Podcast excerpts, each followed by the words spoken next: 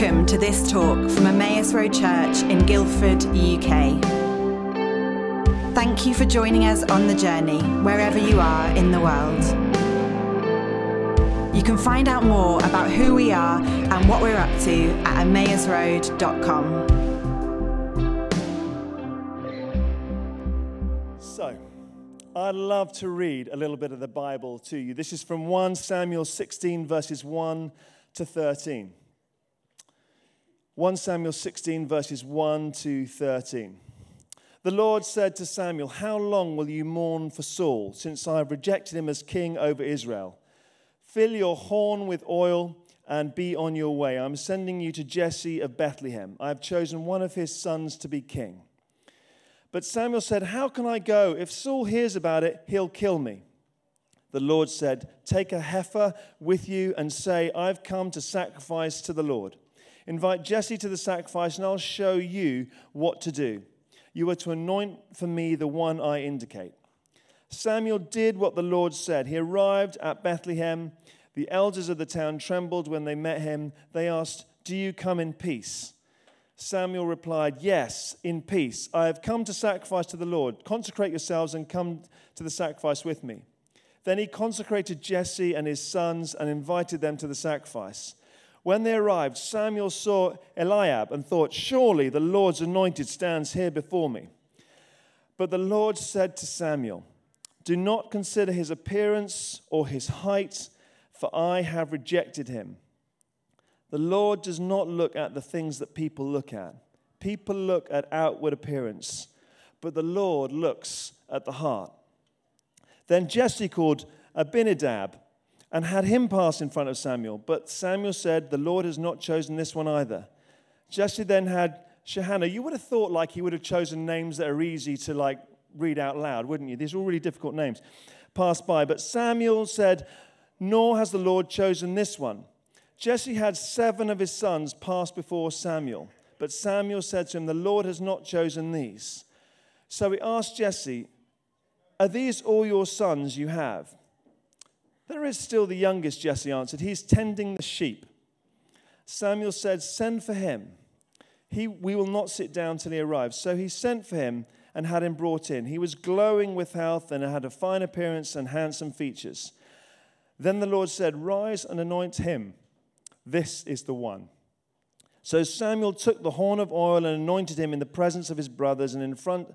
Uh, and, in, uh, and from that day on, the Spirit of the Lord came powerfully upon David. Samuel then went to Ramah.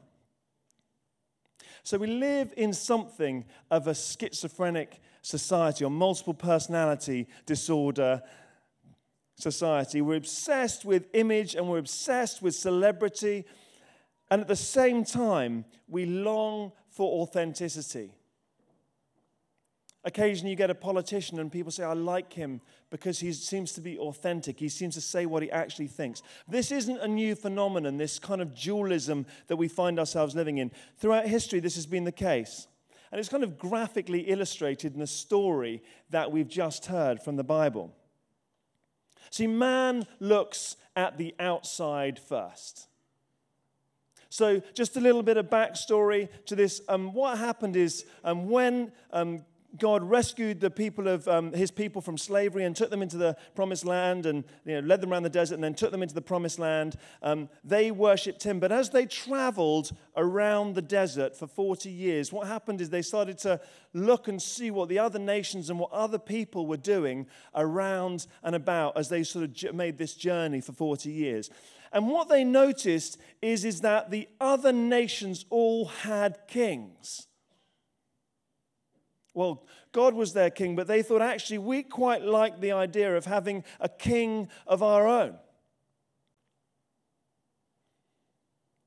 So, what they did is they decided they would rather have a person to be their king than God to be their king. This is a really important moment in the story of the people of God. They look around and they see kings who are powerful, who have got all the right gear, and uh, they say, We want someone like that to be leading us. And such a sad story. And in 1 Samuel 8, verses 7 to 8, you'll know it. this is what um, the Lord says. He says, Listen to all that the people are saying to you. It's not that they have, re- it's not you they've rejected, but they've rejected me as their king. They have rejected me as their king. So, what they did is they went out and they thought, what sort of a king would we like? If we could choose our own king, what sort of king would we have? So, they looked for somebody who kind of fitted the bill of what they wanted a king to be like. And they chose this guy called Saul. And on the face of it, Saul had everything. He was a great military leader. He was a charismatic personality. He was an awesome warrior. And they thought, this is exactly the kind of person we want as a king, so they picked him. The problem is when they picked him, they picked all his insecurities and all his fears and his ego and his pride as well.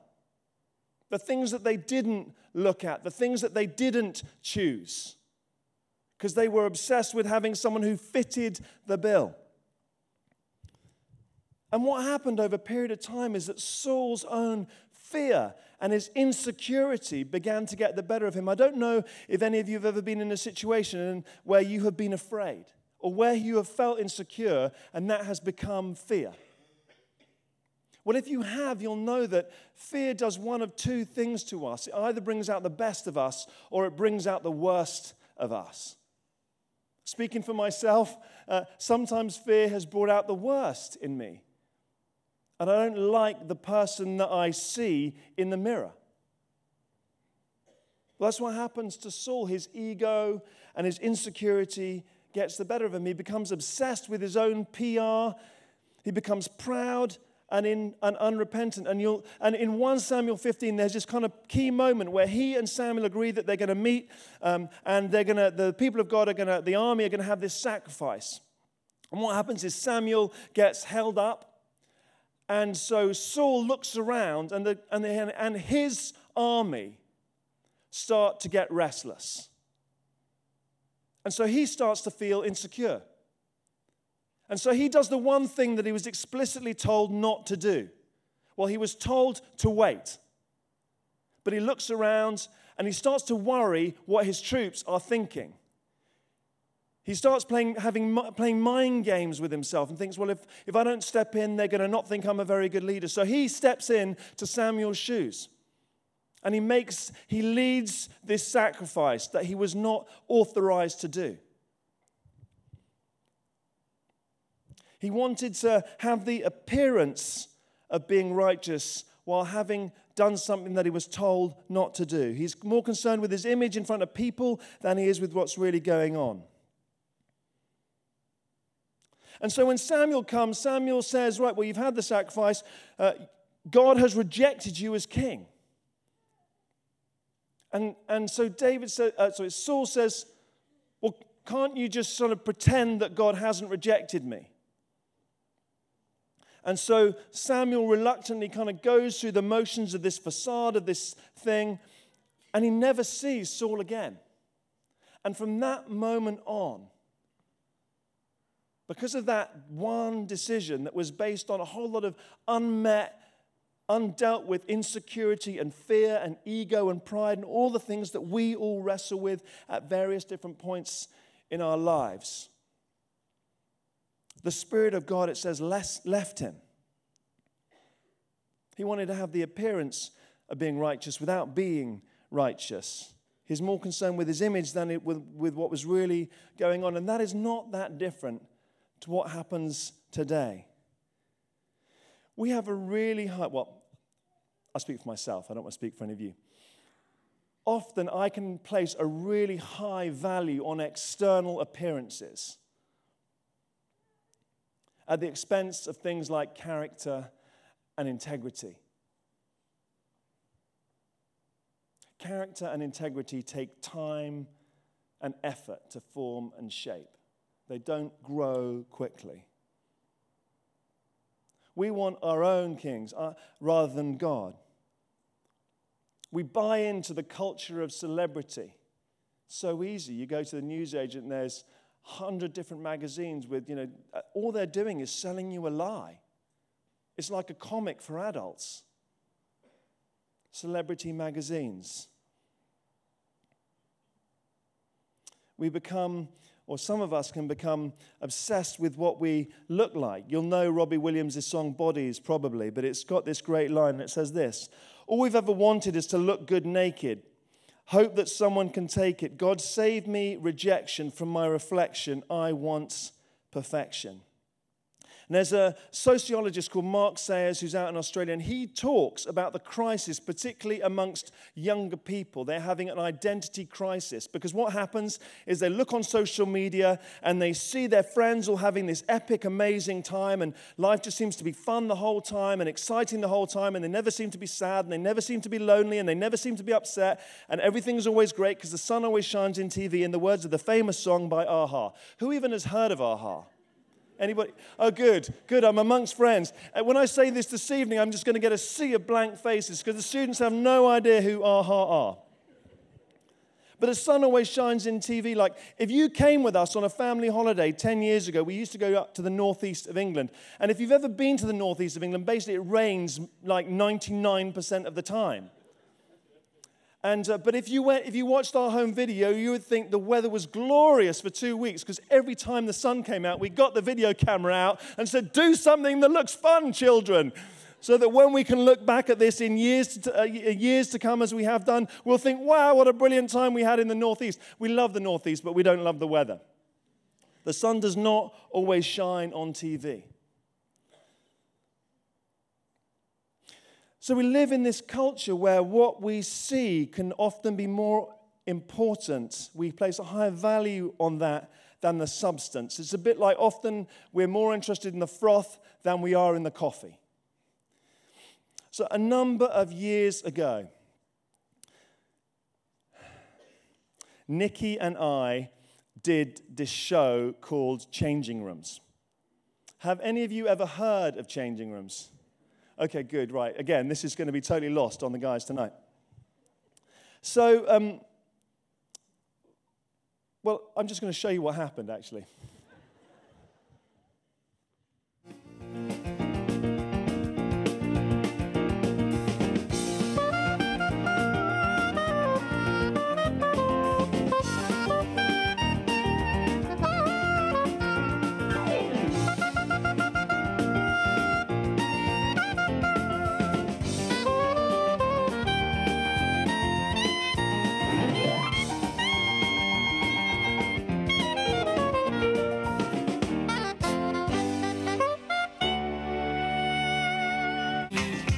Nikki and her husband Bill live on the first floor of this Victorian conversion. They haven't touched their bland bedroom since they moved in and think it needs brightening up.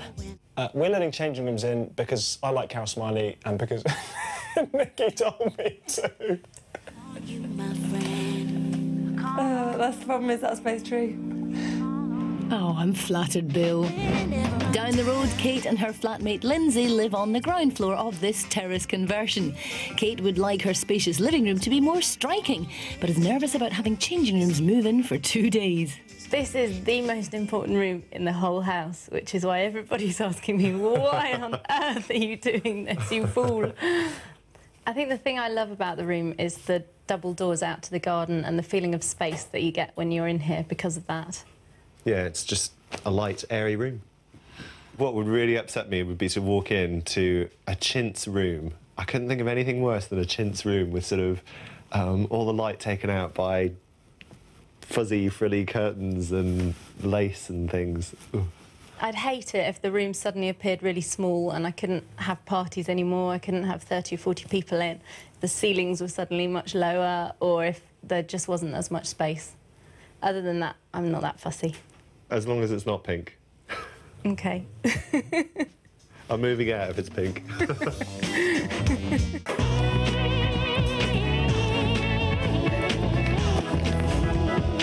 think that'd be cool, Flot. Could get a bit carried away doing this all day. Flock it. Open your eyes.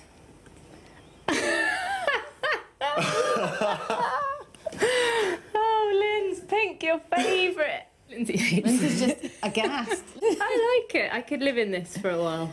Well, it's a bit different to the room you've just left. Yes. Do you think they liked it as much as you've liked this? they couldn't not. I'm going to go and live with them.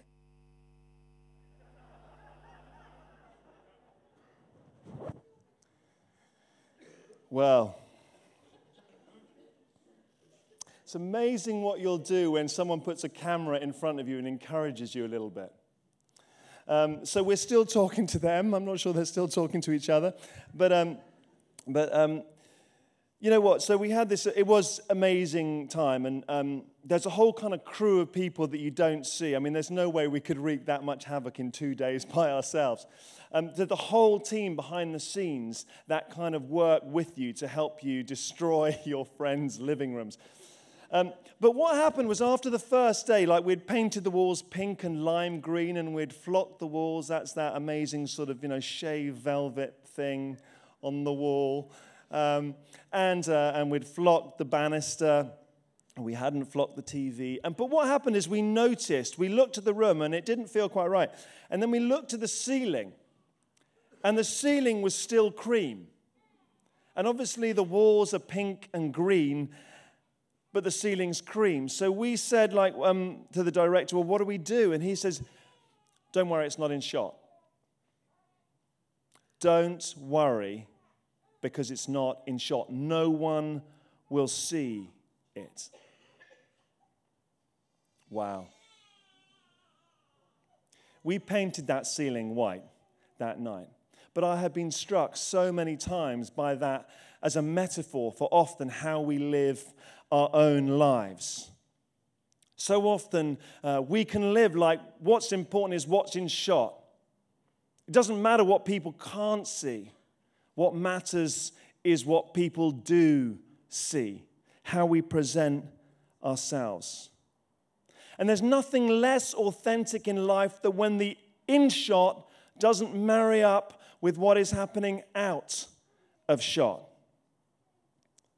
That is essentially Saul's problem. What is happening in shot is not the same as what is happening out of shot. See, God is not so interested in what is happening in shot. God is interested in what is happening out of shot. He is interested in what is happening out of shot. So when he goes to find a new king, Samuel goes, Well, this is the eldest son. I mean, surely it must be him. And he's pretty impressive specimen right there, God. And God goes, No, because I can see his heart. And his heart is revealed uh, a little bit later on. He's proud and he's arrogant and he's condescending and he's cynical. God says, But the Lord said to Samuel, Do not consider his appearance or his height, for I have rejected him.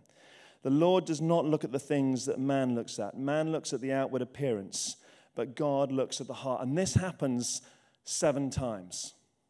Seven times Samuel looks at the in shot and seven times God says that is, there is not an integrity between the in shot and the out of shot. And that's when Samuel says, Well, have you got any other sons? And suddenly Jesse remembers he's got another one. But he's not even been invited. He's out looking after the sheep, which was kind of the lowest of the low job to do. And when he finally arrives, God says, That's the one. Rise and anoint him. That is the one. And as the Jewish historian Josephus puts it, Samuel the aged whispered into his ear the meaning of the symbol You will be the next king. Humanly, it doesn't make any sense at all. He was the youngest, so he was the least favored. He's the least experienced. He's never been in battle. But God has seen his out of shot. God has seen his heart. And it's summed up so beautifully by what happens next. I don't know what you would do if you'd just been anointed king, but I'd probably throw quite a large party and have a really brilliant time. I'd make plans. I'd think about my first 100 days. That's the thing in business they say, isn't it? You know, plan your first 100 days. That's the day, that's the time to make an impact. You know what David does? He goes straight back to the sheep. He goes straight back to the sheep. He goes back to what he was doing before until God makes what he said would happen happen. He doesn't force it, he doesn't try it. We've got a whole 20 years or thereabouts of David knowing that he is the next king and not forcing it upon uh, anybody else, waiting for God to open the door. David is always approachable, always believable, always humble, always authentic, even when he messes up, which he does.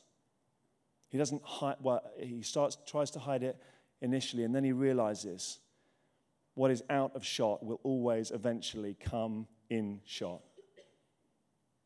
And he repents, and we've got one of the most famous Psalms in the whole Bible Have mercy on me, O God. Off the back of what happened, he made sure his out of shot was reflected in what was happening in shot. See, God often sees the things that we miss, the hidden things. He sees the heart. A number of years ago, um, I, I, damaged my knee playing sport. And being a man, um, I didn't go to the doctor straight away. I waited until I couldn't get up off the sofa and get the remote control. Uh, and at that point, I decided that it would be a good idea to go and see the doctor, by which point my knee was kind of the size of a small football. And the doctor said, um, Is this a recent injury? I said, Well, it depends how you define recent. Um, and, uh, and I went in and I had an MRI. And as I sat there in, in, in the MRI, MRI um, sort of chamber, and what happens is it takes a detailed photograph of the whole inner workings of your knee so the doctor can work out what the problem is. And as I sat there, um, I felt this question. I felt like God saying, What would happen if you saw an MRI of your own heart? And, and to be honest with you, I wasn't sure that I'd want to see an MRI of my own heart. I don't know if I pose that question. Some people here be like, I would love to see an MRI of my own heart. Uh, many of us, I think, probably the thought of that fills us with a little sense of dread and shame. And the good news is we're forgiven.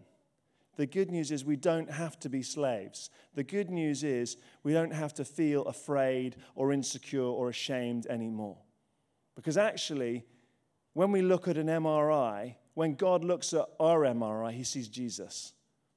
Because if you know Jesus, you are hidden with Christ in God. And when he looks at us, he looks at Jesus. He doesn't see our shame. He doesn't see our pain. He doesn't see our, see our mistakes. He doesn't see the, thing, see the things we didn't do or the things that we did do.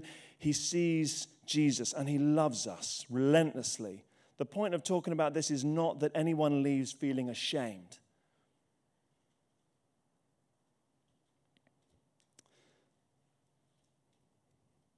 So, how do we begin to live authentically? How do we begin to make sure that the out of shot marries up and is in line with what is out of shot? We need to recognize that if we want to live, we have to die. It's the great paradox, isn't it, of the Christian life. Jesus says, uh, What does it profit a man to gain the whole world yet lose his soul, lose her soul? He says, Take up your cross and follow me.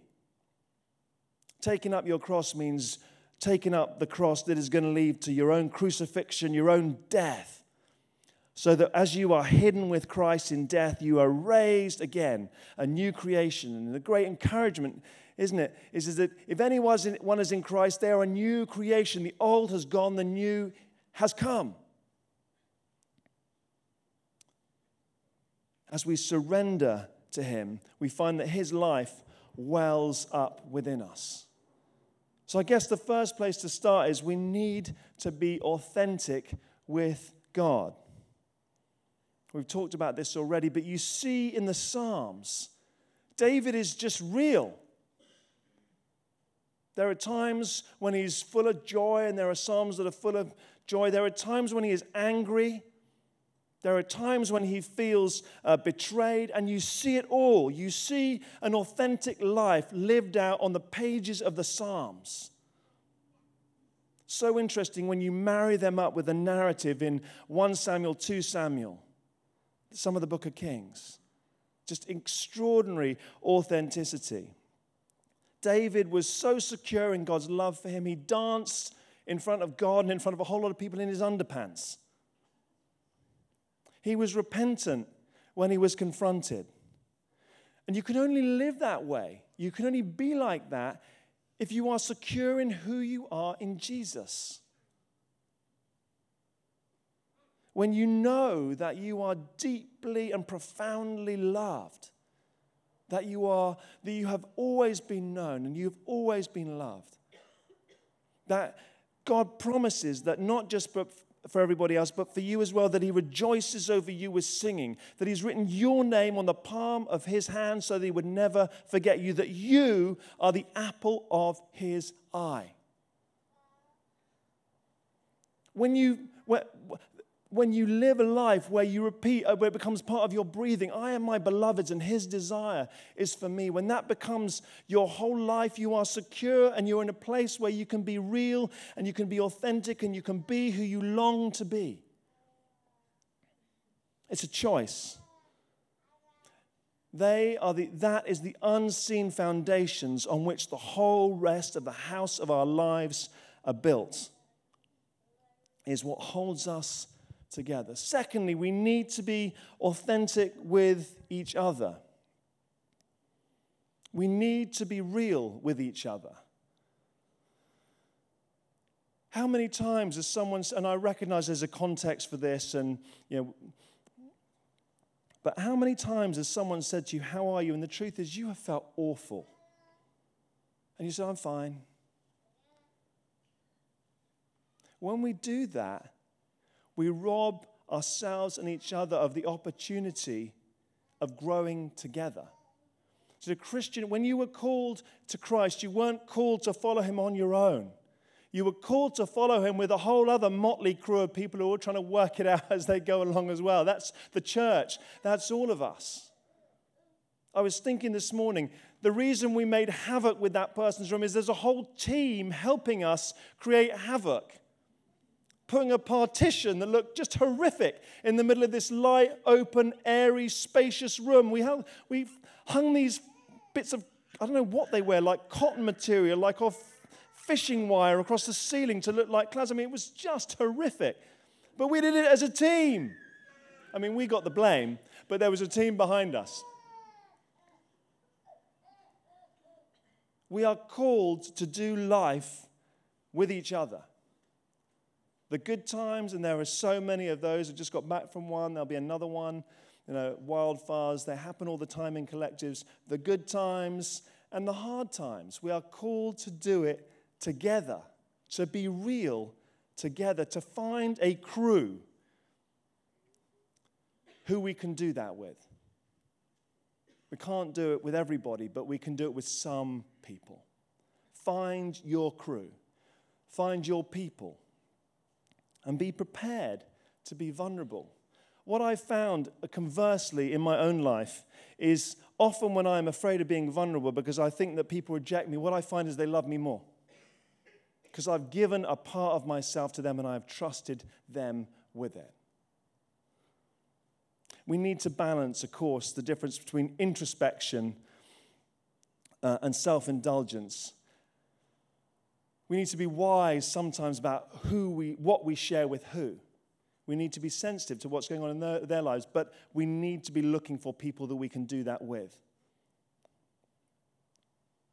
We need to be people who are faithful to our friends. One of the stories that I love most about David is one of the most overlooked stories. So he makes this promise to Jonathan, and David and Jonathan, we could do a whole sermon series on them. Jonathan was supposed to be king, he was the next in line, he was Saul's son.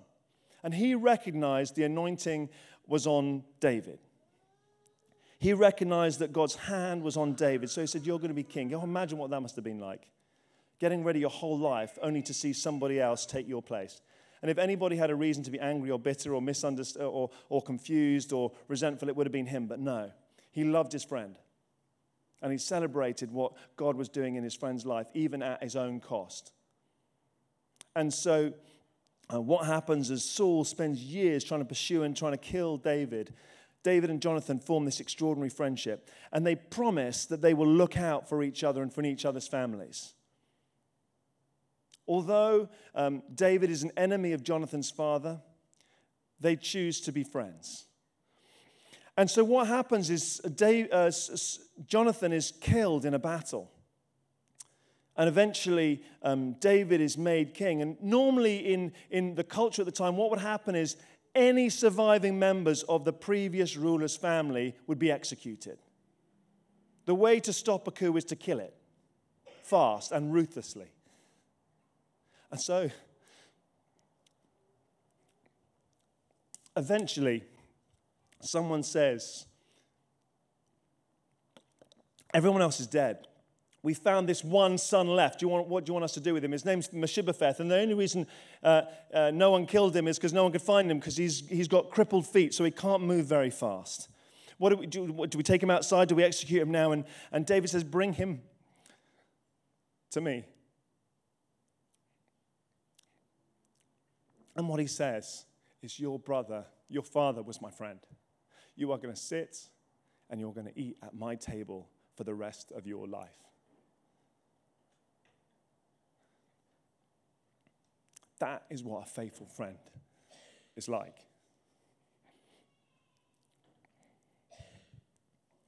Connect groups are a great place to begin to form those kind of friendships, the authentic, deep friendships where we can be honest and be real. Do you know what? I just, knowing life, most of us in here are just, life is going really well. And like, if, if you are that person, just thank Jesus. Thank you, God, that life is going well. But I, I just know that it would be unusual in a room this large with this many people for somebody not to be in the fight of their life right now. You do not need to fight alone. You do not need to go through whatever you are going through alone. You do not need to feel that nobody else would get you, that you would be judged. Here, in this church, in this house, we love and we value everybody. We accept everybody. It is not our place to judge, it is our place to love and to welcome. Third thing is we need to be authentic with the world at large.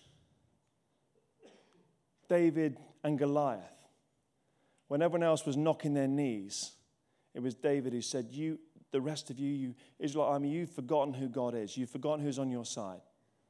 And he went out and he took down a giant with a stone. As the people of God, we need to recover our sense of our voice. We have authority not because of us, but because God has given us His Spirit which lives in us. We have His authority, Christ in us individually, us corporately, the hope of glory. We need to lose our sense of self consciousness. Yeah, someone, what, do you do, what did you do on Sunday? Oh, I met up with some friends. Oh, that was nice. You go for a walk? Mm, kind of from the car park. Oh, what did you do? Oh, well, you know, we, you know, we, um, we did some stuff and it was, you know, it was good.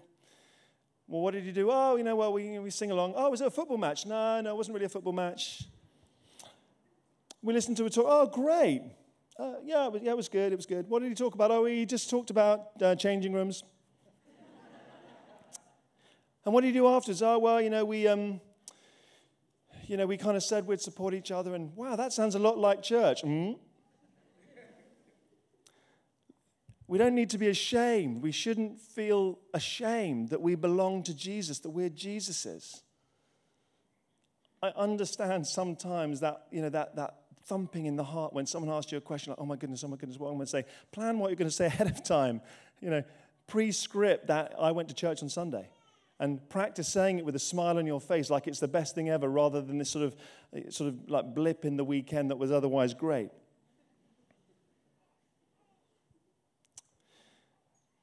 What I love about Mike is Mike, um, Mike could be doing full time ministry if he wanted to.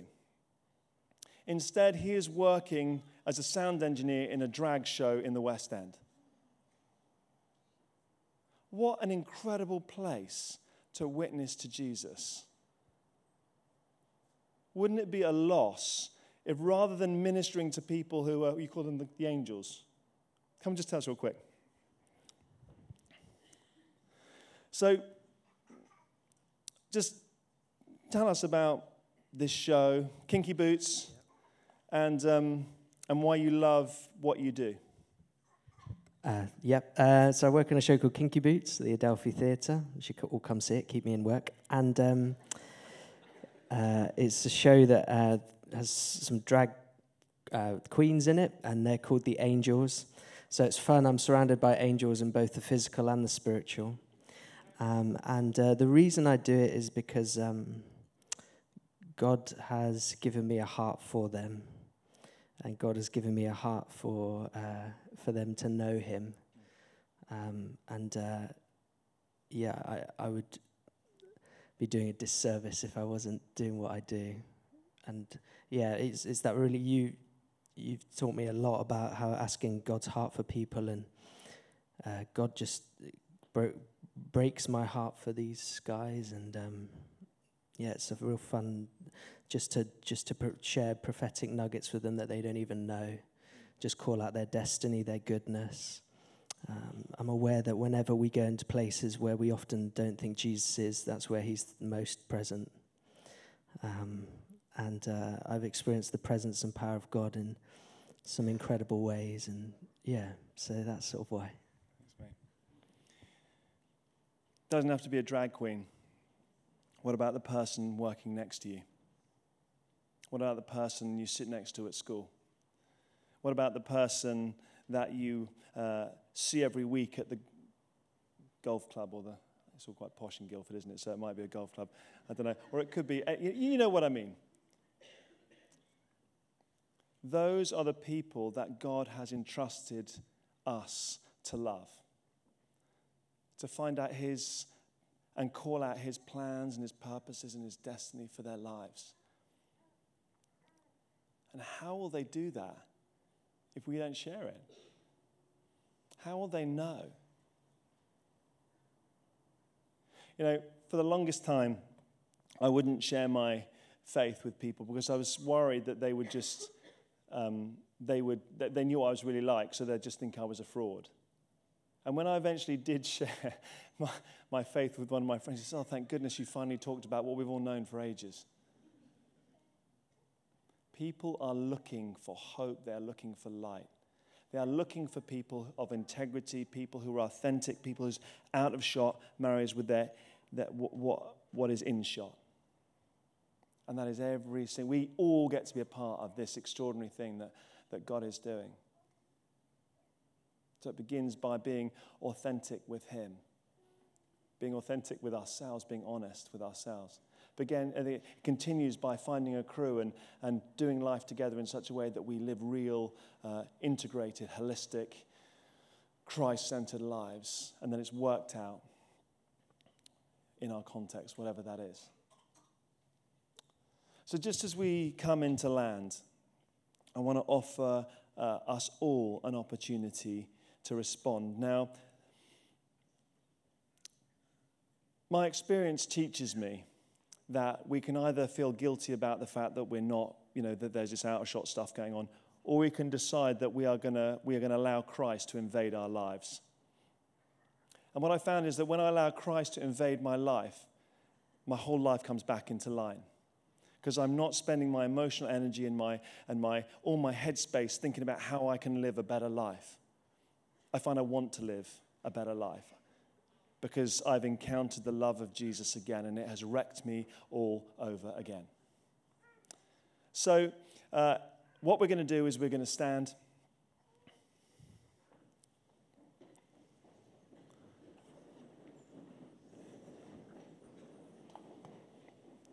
And I'm just going to pray a real simple prayer that uh, you can um, echo in your heart. And this is just Jesus, I want more of you. I cannot do this by myself. I don't want to do this by myself. Fill me again. Wreck my life again with your love, with your goodness, so that my out of shot comes into line with what everybody else sees. And you know what? What God sees when He looks at each one of us is someone who is awesome. He sees the version of ourselves that we long to be. He sees the plans and the purposes that He has for us. But more than any of that, He looks at us and, he, and I think He must say to the whole cloud of witnesses that is cheering us on the whole time that one there, He's mine. I love Him. That one there, I love her. She's mine. She's my child. I love her. I've got an amazing plan. I've got an amazing purpose for her life. I love the way that she does this. I, I love the way that he does that. So let me pray. Father, thank you for your goodness. Just thank you for your goodness. Thank you for your love for us.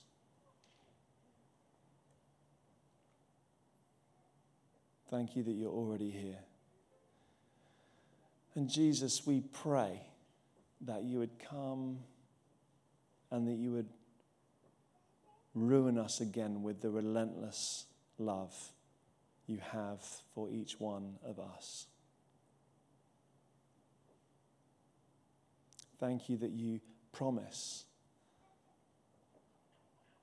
that you have called us with loving kindness, that you have loved us with an everlasting love, that you rejoice over us, each of us, every one of us with singing.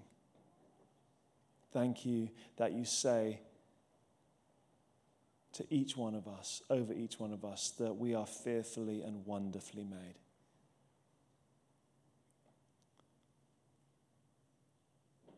Thank you that you loved us so much, each one of us, that you gave your one and only Son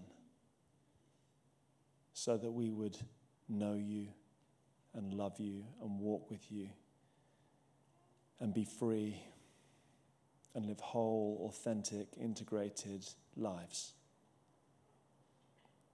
Just move amongst us now. We've got to, we've run a little bit over, but I just want us to just press in, just. The best prayer that I know in these moments is a prayer of faith, which is just thank you. Thank you, Jesus. Thank you for your love for me. Thank you for your goodness. Thank you for your favor toward me.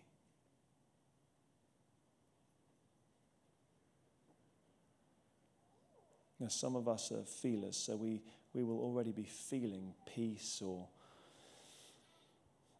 the love of God. Others of us, we're not so much feelers, but that's why it's important that we remind ourselves this isn't based just on what we feel, this is based on what is true more importantly, it's based on what is true. That's why those scriptures are so important. He says, I've loved you with an everlasting love. With loving kindness I have drawn you. Thank you. Thank you. As the Holy Spirit is here, He's just beginning to move amongst us. Let's just give Him a few moments just to meet with us.